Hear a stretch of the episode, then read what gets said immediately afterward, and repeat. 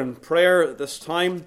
Again, just for prayer this week, a couple of ladies that we've been praying for uh, in recent times regarding sort of uh, cancer treatment. Uh, they, they, begin their treatment this income week. Mrs. Hamilton uh, goes through some procedures this week to commence her, uh, her treatment. And also, Mrs. Kaufman uh, has her radiotherapy beginning this week also. Please keep these ladies in prayer. And again, as we seek the Lord's face over the next number of days. Let's seek God again as we come around the Word. Now let's pray and ask for the God's blessing upon us. Eternal God and Father, we are again thankful for the very truth that we are the recipients of the blessings that have come from the generations that preceded us. And that the Word of God has come from generation to generation. That we might set our hope on God that we might not forget God, that we may be those who are diligent in pursuing righteousness and faith, that we be those, O Lord, who would seek to honour God in all of our ways. And so we thank you, dear Father, for the opportunity again to worship Thee and come into your presence on the Lord's Day. Thank you for the Bible, uh, the Word of God to our hearts. We thank you, dear Father, for the the benefit that it brings to our souls. And even as we pick up the Bible, we can worship and honor Thee, O God, as we would reverence the Word and seek to live according to it. In so doing, we seek to glorify You as a good and a wise God, a God that directs us in all of our affairs. And so we thank You also for, again, the blessings that are belonging to us with our families and our children. We pray for our Sabbath school once more today. We pray for the generation that is to come, that they might set their hope in God. We pray again for those who are teaching, give them clarity of mind and direction in their in the devotions that they bring to the children. And oh, God bless us. Our accounts also today that there are uh, quite a number who are away for various providences, some who are ill, others travelling over the weekend. We pray your hand upon our congregation. And for those who can be here today, may we know your blessing. For those watching on, may they also uh, have the benefit of hearing the voice of God in the Word. And so guide us, direct us in all of our thoughts. Help us to honour Thee, and we'll seek to give Thee all the praise and all of the glory. We thank you, Lord, for your goodness. Help us to honour you. We thank you for your hand upon Mrs. Hamilton and Mrs. Kaufman in recent weeks. And we pray, O God, as they enter a new phase of treatment. We pray that you'd bless them both and strengthen them. Again, give, give grace and help to those uh, superintending their care. And be pleased, O oh God, to use the various treatments for their good. And above that, for the good of the church and the glory of God. Bless their families. Again, we think of them and all of their needs. And again, we look to Thee, O God. Guide and direct our paths. Help us now as we come to consider Your word. Bless us in Jesus' precious name. Amen. Amen. We're coming to uh, the end of our studies on the subject of the family and the ethics of family life. And today I want to look at a, a particular subject, which is really the church's role in the family. Does the church have a role in the living of family life? There was a, a thought developed really in Dutch Calvinism known as sphere sovereignty. It's perhaps a term you haven't been uh, familiar with very often, but it is a, it's a helpful concept when it comes to the ethics of living in a fallen world. It has the idea that no one area of life or societal community is sovereign over another. It was, in some senses, a, a rejection of a state church, that the state was over the church and could uh, govern the church. It was also a recognition that Again, the state had limited impact on the family, and the family had sphere sovereignty. These are things that you're very familiar with here uh, in the US. This idea of a separation of authority structures in the world. And there certainly are various modified forms of this. But as we saw at the beginning of our studies on this matter of Christian ethics, there are interrelations. And so, whilst one sphere may not be sovereign over another, yet there is this interdependency. This interaction, this relationship that is, that is complex in some areas. Just think simply in the terms of Christian authority. Just use that word authority. The Bible speaks often of submission, it speaks of authority, it speaks of rule and governance, and it does so in various ways. But you might ask the question can the church have a role in disciplining children in the home? So, could parents come to the session and the eldership and say, My, my children won't eat their greens? Can you exercise discipline over them? Now, again, as I tend to do, I use the, the trivial examples to make the point. There's an understanding that there are areas of discipline that belong ordinarily in the realm of the home. Similarly, we think of the area of family life and the role, the authority of the father. The father carries authority in the home, the head of the home. And so you might say the same. Well, does that mean every father carries authority in the church? Is every father an elder in a sense in the church? Of course, we know that's not the case. You think of the very simple qualifications of eldership in 1 Timothy and Titus, and again, there is the examining of the elder's home life to ensure they can rule well, with the obvious implication that there are some who don't. And therefore, they're not qualified to be elders. And so, even there, there's a distinction between the church and the family. And so, whilst there's overlap, yet there is distinction. You know, you think of this matter, well, what is the role of the church in the family? Let's ask that question right now. What's the role of the church? And I'm using church as a local church, particularly the teaching ministry. What role does the church have in the life of the family? Well, I've done so much talking in the past number of months. I'm going to let you answer that question for me now. Again, some of the topics in recent times were uh, definitely involved me explaining and talking a lot. So, what are your thoughts? In what way does the church have a role in the family? Different ideas. We're, we're not going to look at this, okay? So don't panic. We'll, we'll pursue this going forward. Any, any thoughts off the top of your heads? Yeah.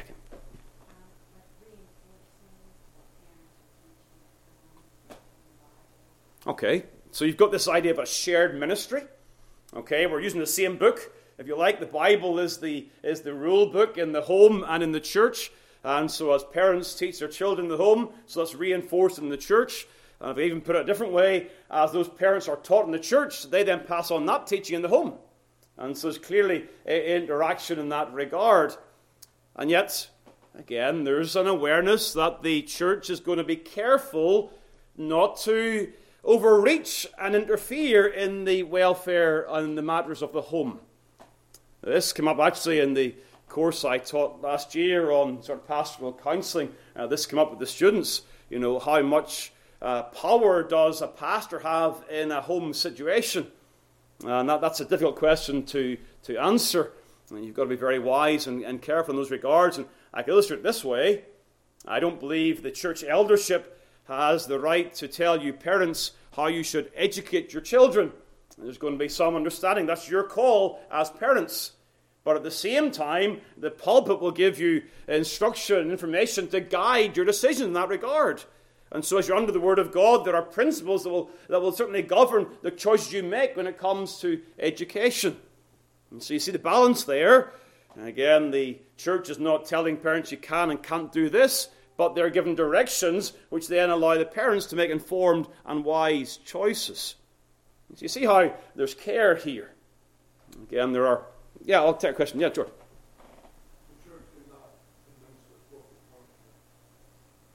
Yes, the church cannot administer, you mean punishment of the children in the home? Yeah, so the idea of, are you talking, in, sorry, I'm just trying to clarify, are you talking in the, in the terms of problems in the family? Corporal, sorry, yeah, I thought you said, cor- sorry, George. Yeah, so the church cannot administer corporal punishment. So the rod, if I can use that term, the, the rod in Proverbs is in the hand of the father, not the pastor.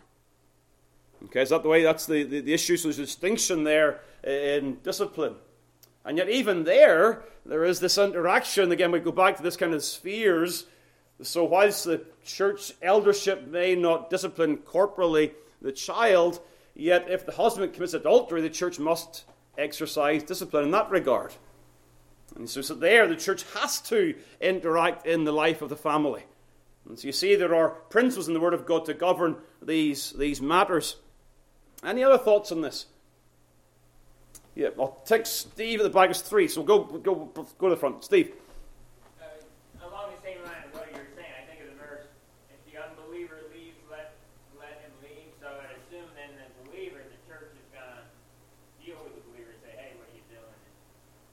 Yep, so the, the idea of well, a whole book of 1 Corinthians, where there's instruction regarding marriage in chapter 7, is instruction given to the entire church. And so, again, you've got this idea that the, the church has responsibility, that church leadership has responsibility to teach people regarding God's principles for the family. And so we don't leave it off. We don't say there's nothing to say here. Uh, in the similar fashion, the church has a role to instruct the state as to how they ought to practice according to God's word. And yet we don't overreach in that regard, but there's still this. It's not silence. And the same is true for the church and the family. It's not silence. There is clear principles instruction. George.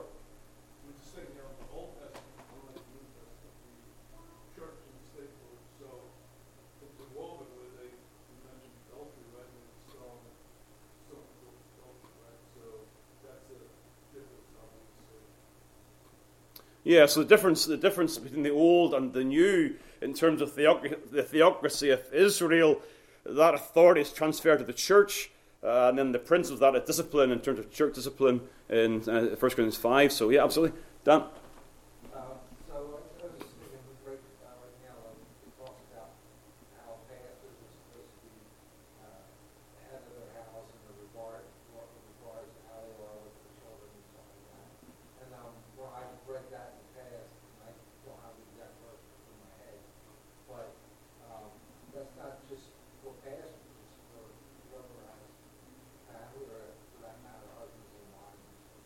Yeah, absolutely.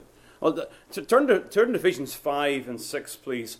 I'm just going to list, and then we'll, then we'll move on. But I appreciate. I just wanted to get you thinking there in terms because these are things that you have probably thought about, uh, but not necessarily put into into expression. And so we're seeing that the church certainly has a role to play in the family, although it is a role that is that is somewhat limited in various particulars.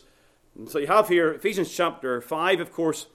You have the instruction that we are to be filled with the Spirit, verse 18. And again, Paul is addressing a church corporate body here, the church in Ephesus. The desire is to be filled with the Spirit of God. And then from that comes verse number 22 Wives, submit yourselves unto your own husbands. And then also, verse 25, husbands, love your wives. And then chapter 6, verse 1, children, obey your parents. And so, in the context of spiritual church life, the family dynamics are important. And that the family, being a healthy family, will benefit the church. And the church also, through the Apostle Paul teaching apostolic doctrine, will give instruction to the family in these various ways. But even beyond that, beyond the idea of instruction coming, there are particular things that must be kept in mind. First of all, let's think about the issue of children. Does the church have a particular role with regards to children? Can the church teach children in a particular fashion? Outside the, if you like, outside the authority of the father? Does the church have a role to play in that regard? And there are some who've questioned that over the years. And they have said the what they would term the modern practice of Sunday school is uh, taking away from the parents the right of teaching the children. And the fathers and the mothers, they must teach children. And the, the church is usurping that when it would engage in, in Sabbath school instruction. You say, well, that sounds strange. Well, it sounds strange because you're so used to what you've had here over the years, and it's been a very strong Sabbath school uh, program in this church over the years. But I think it's worth defending it. It's worth examining again and asking yourself the question is this a right practice?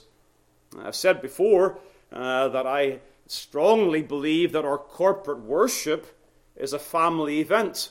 And that as we meet together here, I don't believe we should ever, at any point in time, see the children being removed for the sermon. Rather, the entire worship time is for the entire family. That's very, very important. However, is Sunday school wrong? Well, Thomas Murphy, in his work on pastoral theology, says this there are but very few persons, probably, who duly appreciate the importance of the Sabbath school work. We must fix our minds upon it, awake our attention to it, measure its proportions, and study it well before we can see in it anything like the greatness to which it has attained. Against man's opinion, but he's saying this has been a very influential thing in the church's experience. But why do we have Sabbath schools on the Lord's Day? Do we do it because we've always done it? Well, no, because we haven't always done it. In honesty, in terms of church history, it is a relatively new phenomenon, about 250 years old. There's evidence of the existence of some in England in the early parts of the 1700s, but the 1780s has looked at the era of the increase of the Sabbath school. And some of that developed in light of the Industrial Revolution, because what happened then was children were working long hours in the factory. Not only were they working long hours, Saturday was also a work day. And so the Sabbath school program was established as an attempt to deliver children from a life of illiteracy. And the Bible was a textbook. And so they were taught the Bible as a textbook to develop literacy to help them going forward in the midst of all that was happening in the Industrial Revolution. But the vision caught on on both sides of the Atlantic. And one writer says this by the mid 19th century, Sunday school attendance was a near universal aspect of childhood. Even parents who did not regularly attend church themselves generally insisted that their children go to Sabbath school. It was the old days. And I, I remember even in, in, my childhood that several of the larger churches in my hometown had, had large uh, coaches, buses, and they would drive around the neighborhood and pick up the children. And unbelieving parents would say to the kids, it's time for you to go to Sabbath school. You've got to be taught the Bible somewhere. That's not that many years ago. And indeed, in some of our churches, that still continues up until today. Sadly, those parents who still thought the benefit are getting fewer and fewer. Now, of course, our desire today is not to address literacy concerns, but it is certainly a desire to teach our children. And so you look at, look at 2 John, please. Turn to 2 John. Because the history is interesting. Uh, it is a relatively new thing. But the question is is it appropriate? This is one of those situations whereby it is not explicitly commanded.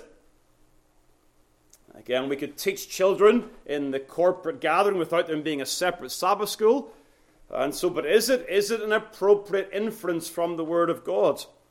Well, Second John begins, the elder unto the elect lady and her children, whom I love in the truth, and not only I, but also all they that have known the truth.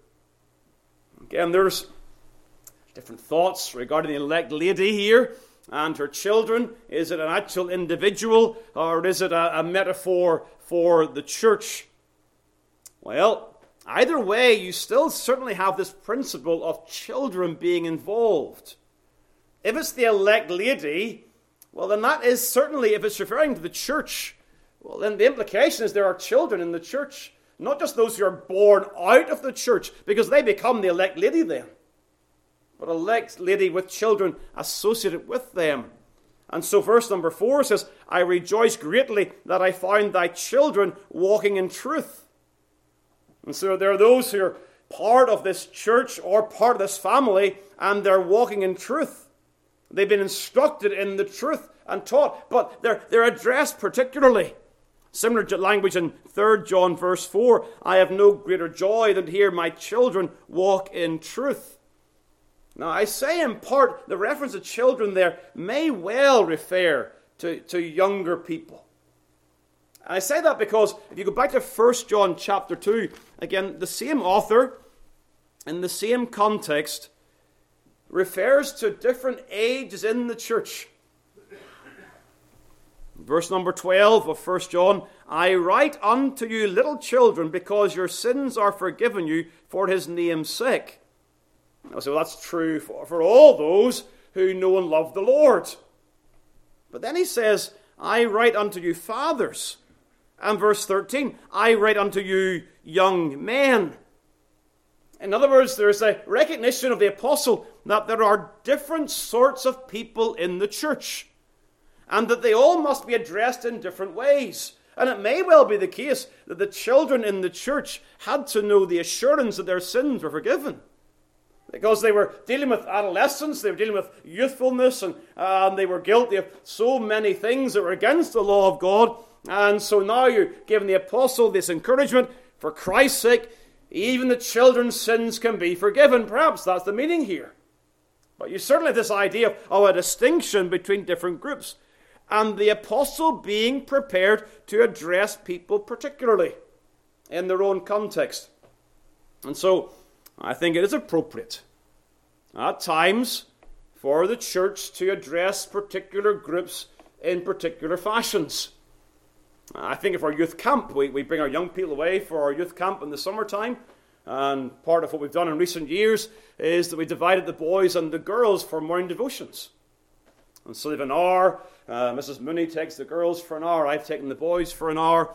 And it's allowed us to deal with issues that are particularly relevant to the people in front of us without the difficulty of the girls alongside them. And we can have those conversations that I think are beneficial to them in their young adult lives. It's also, I think, wise that there are times on the Lord's Day that our youngest of children are addressed very directly in a manner that's appropriate to their understanding. Now, I try, I don't succeed very often, but I try uh, various times in the sermons to address the young people and the children. Again, that's an important part of, of the ministry. But surely it's not wrong, uh, again, for those appointed uh, by the church oversight uh, to say, well, please teach our children in a manner appropriate to them. In the similar fashion, you ladies will meet on Saturday morning and you meet in a way that encourages your fellowship and prayer, and things can be discussed that are particularly relevant in your own context. And so I think we do have a responsibility alongside the family, not against the family, not overreaching the family, but we have responsibility to work with the family. And I exhort all of you, please pray for our Sabbath school. Pray much for our Sabbath school.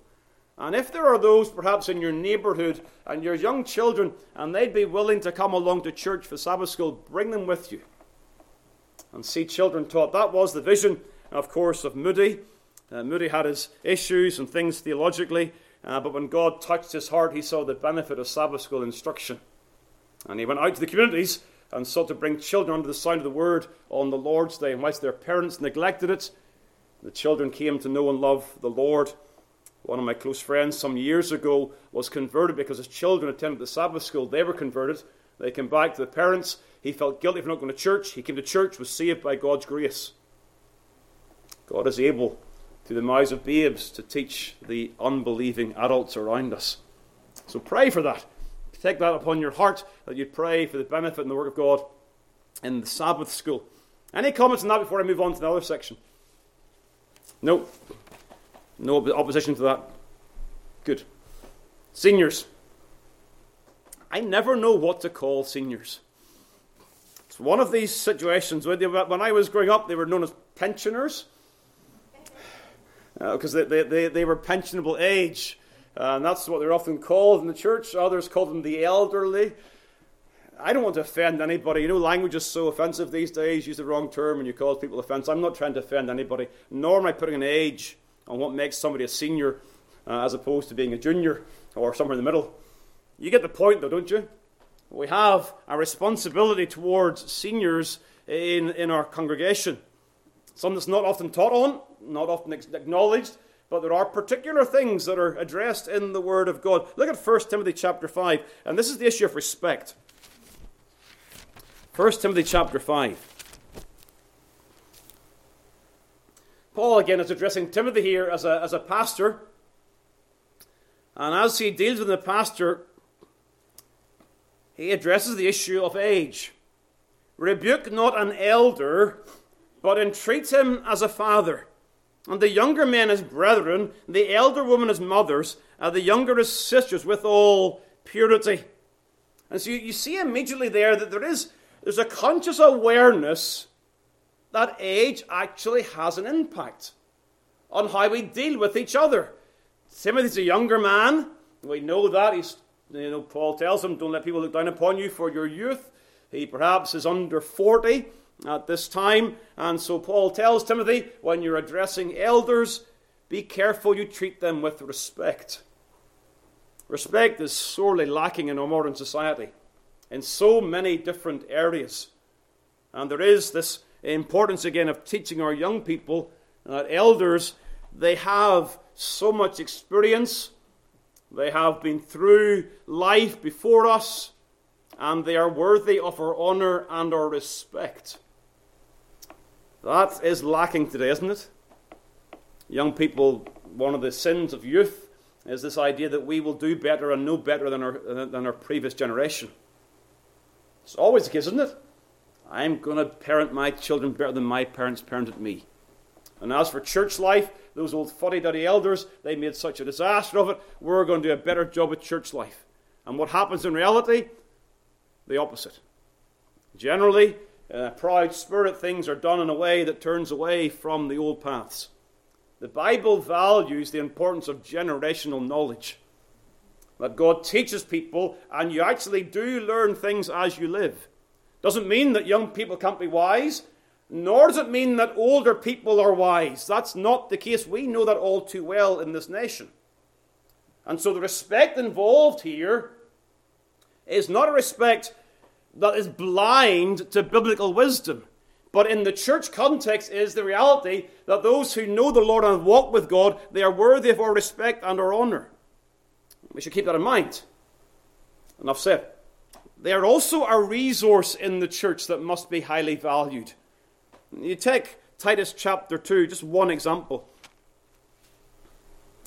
Of course, there is the implication with regards to men that elders in the church will not be novices and they'll at least be somewhat older.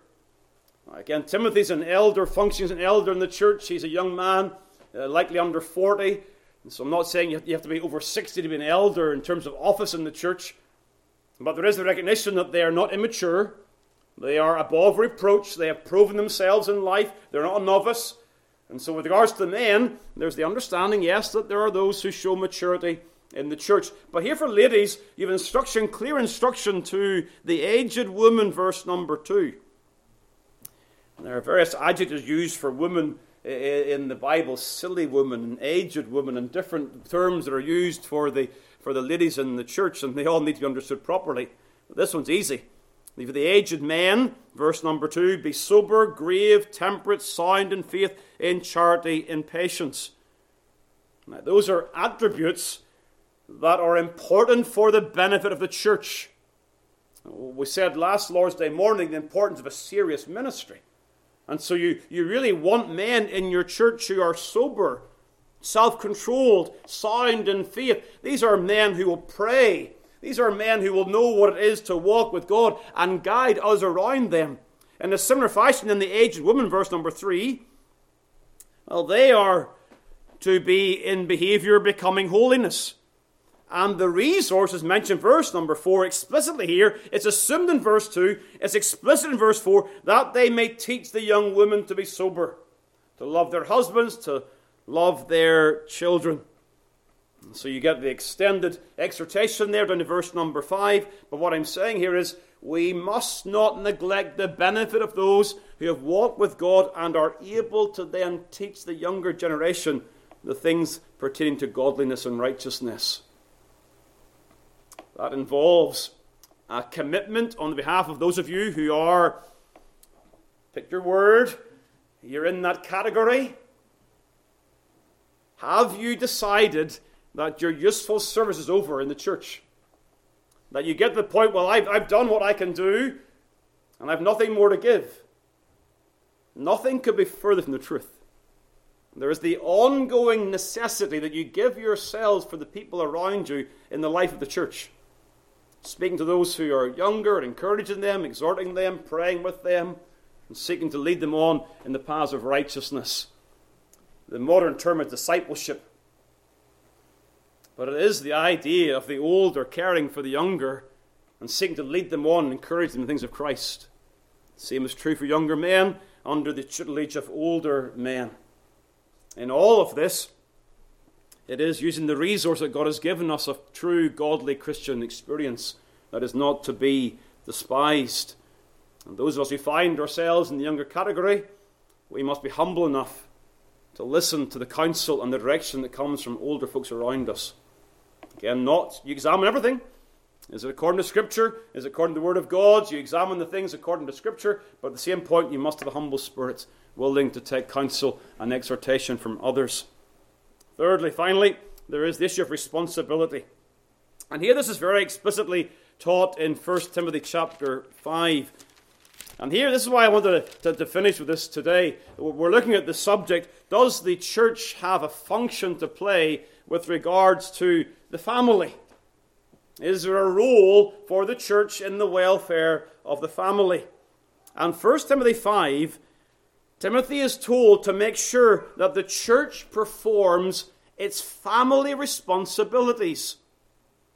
Yes, you see the correction, verse number 5.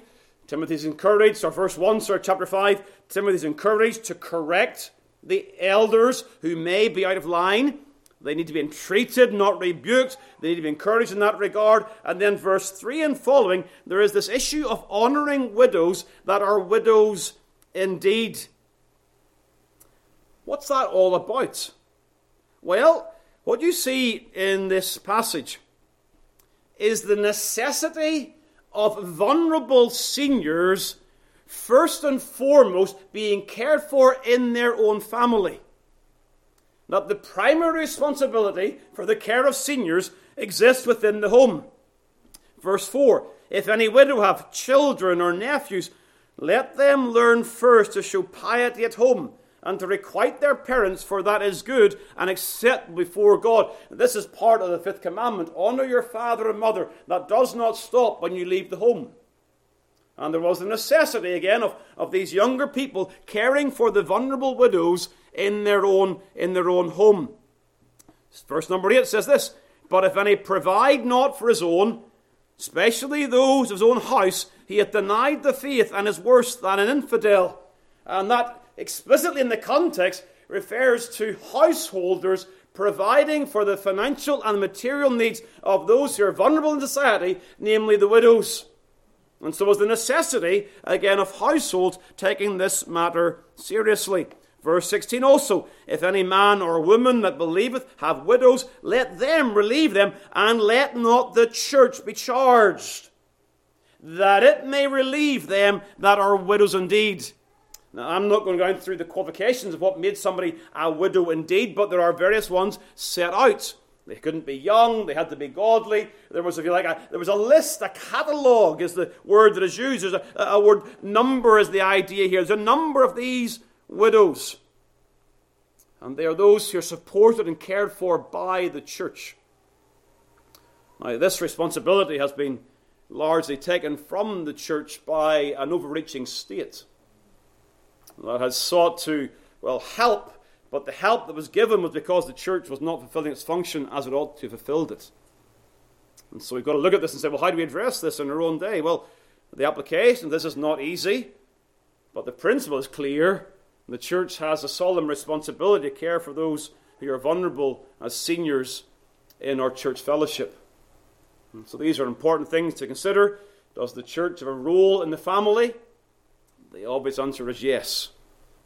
I know this is a somewhat niche subject, but it puts the capstone, if you like, on the subject of family ethics for our studies at this time.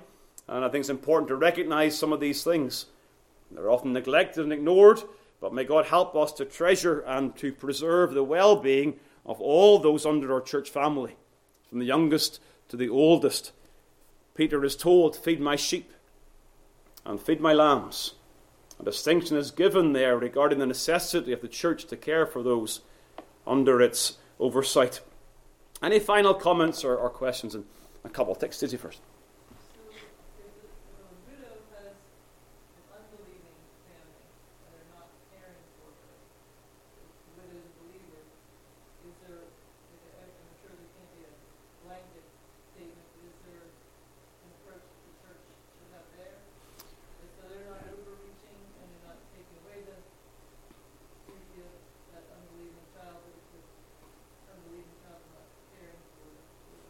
Yeah, so just again for those who are watching and listening, and the, the question was, well, What if you have an unbelieving family with a widow that's in need? But the widow's a believer, part of the church, the church have responsibility to care for? Absolutely. Yeah, absolutely. If there are ways, and again, you, you go back to Acts chapter 6. This principle of caring for the seniors was the principle that set apart men for probably the first diaconate. That there were those, and we so often think of deacons in terms of their responsibility for, for lighting and heating and making sure the church is in order and fixed and all the rest, and that's a very important role. But they had financial responsibilities. They had to administer the church finances in such a way that the money is being used wisely for the benefit of those in the church. So the application, I'm sure how it would all apply. It, it, you would need a particular situation to see how, how it would apply, but the principle is there.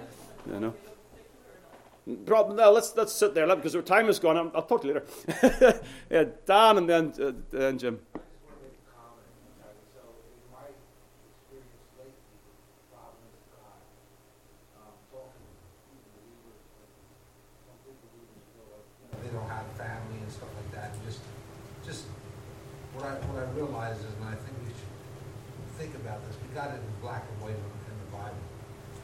sometimes experientially we need to really see this that we are we are family.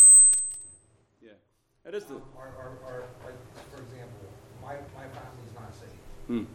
but we, we, we truly and we have to act that way. And I, one of the things I want to thank you for is that this church did the dinner that we have. Um, Alice enjoys that from time to time, and I think it's very important that we start thinking that you know, Dan's making the point. Look, this will, I, I couldn't say uh, agree any more, Dan, in terms of the amen to that. Our earthly families are fractured because Christ comes and brings a sword at times, dividing father and mother and parent and child, and you see this division. And so, for all eternity, the family of God is our everlasting family. And we picture that on earth and that's just true in prayer and support, but also in these practical things, trying to encourage and support each other in the house of God, in the house of God here. Amen. Jim. Yeah, it's similar to what Dan had commented there. Um, it's a accountability. You know, the church's role, I'm accountable to the congregation, they're accountable to me. Mm-hmm. We support one another in prayer. And I think it's important that, uh, you know, when we meet together in person, uh, you know, it's, there's that accountability there. And it just, uh, it, it encourages, we encourage one another in that way in our faith, you know, and, and that we can go on when we're not here and to, to, to live better and accountable to uh, the brethren, you know. Amen. Uh, I think that's, uh, that's a very important role uh, of the church, uh, you know, that, that we're accountable to one another as, as families, individuals, as members, as members. Yeah. So this idea of corporate accountability and that shared mutual accountability that we look out for each other, we care for each other. If someone's missing, you go, well, wonder are they okay? What's going on here? Not about prying into people's personal affairs, but there is a recognition we want to encourage each other in love and good works. And again, you, uh, you're same generation. We've grown up in an idea that church is somewhere you go to, and you go and do something in church. But really, of course, a church is something we are. We are the people who are called out by God's grace into a corporate family uh, to support and nurture each other in the things of the Lord. And that involves we've got to put up with each other at times and be patient with each other and encourage each other. All of that is part of family life, but we do so for the glory of Christ's name. Well, let's pray, amen. Uh, let's pray and ask for God's help again in our church life that we would know uh, the blessing of God to be upon us. Heavenly Father, we thank you for the church that you've given us here. You've brought us together from various places, backgrounds, and we pray, O oh God, that you'd help us to, again, to love one another more and more, that we would, again, take upon ourselves the responsibility for the children among us, that we pray for them, care for them, seek to teach and nurture them, and that also be very mindful of those of our seniors, many of whom no longer can attend uh, the church in, in, in, in person. Help us to watch out for them and to care for them. And again, to encourage them with a, a phone call or a letter, whatever it may be, but we can, we can benefit each other and seek to encourage the saints of God. So bless us now. Thank you for this time this morning. Help us to come together to worship your name. May we give you all the praise and all the glory as we pray in Jesus' name. Amen.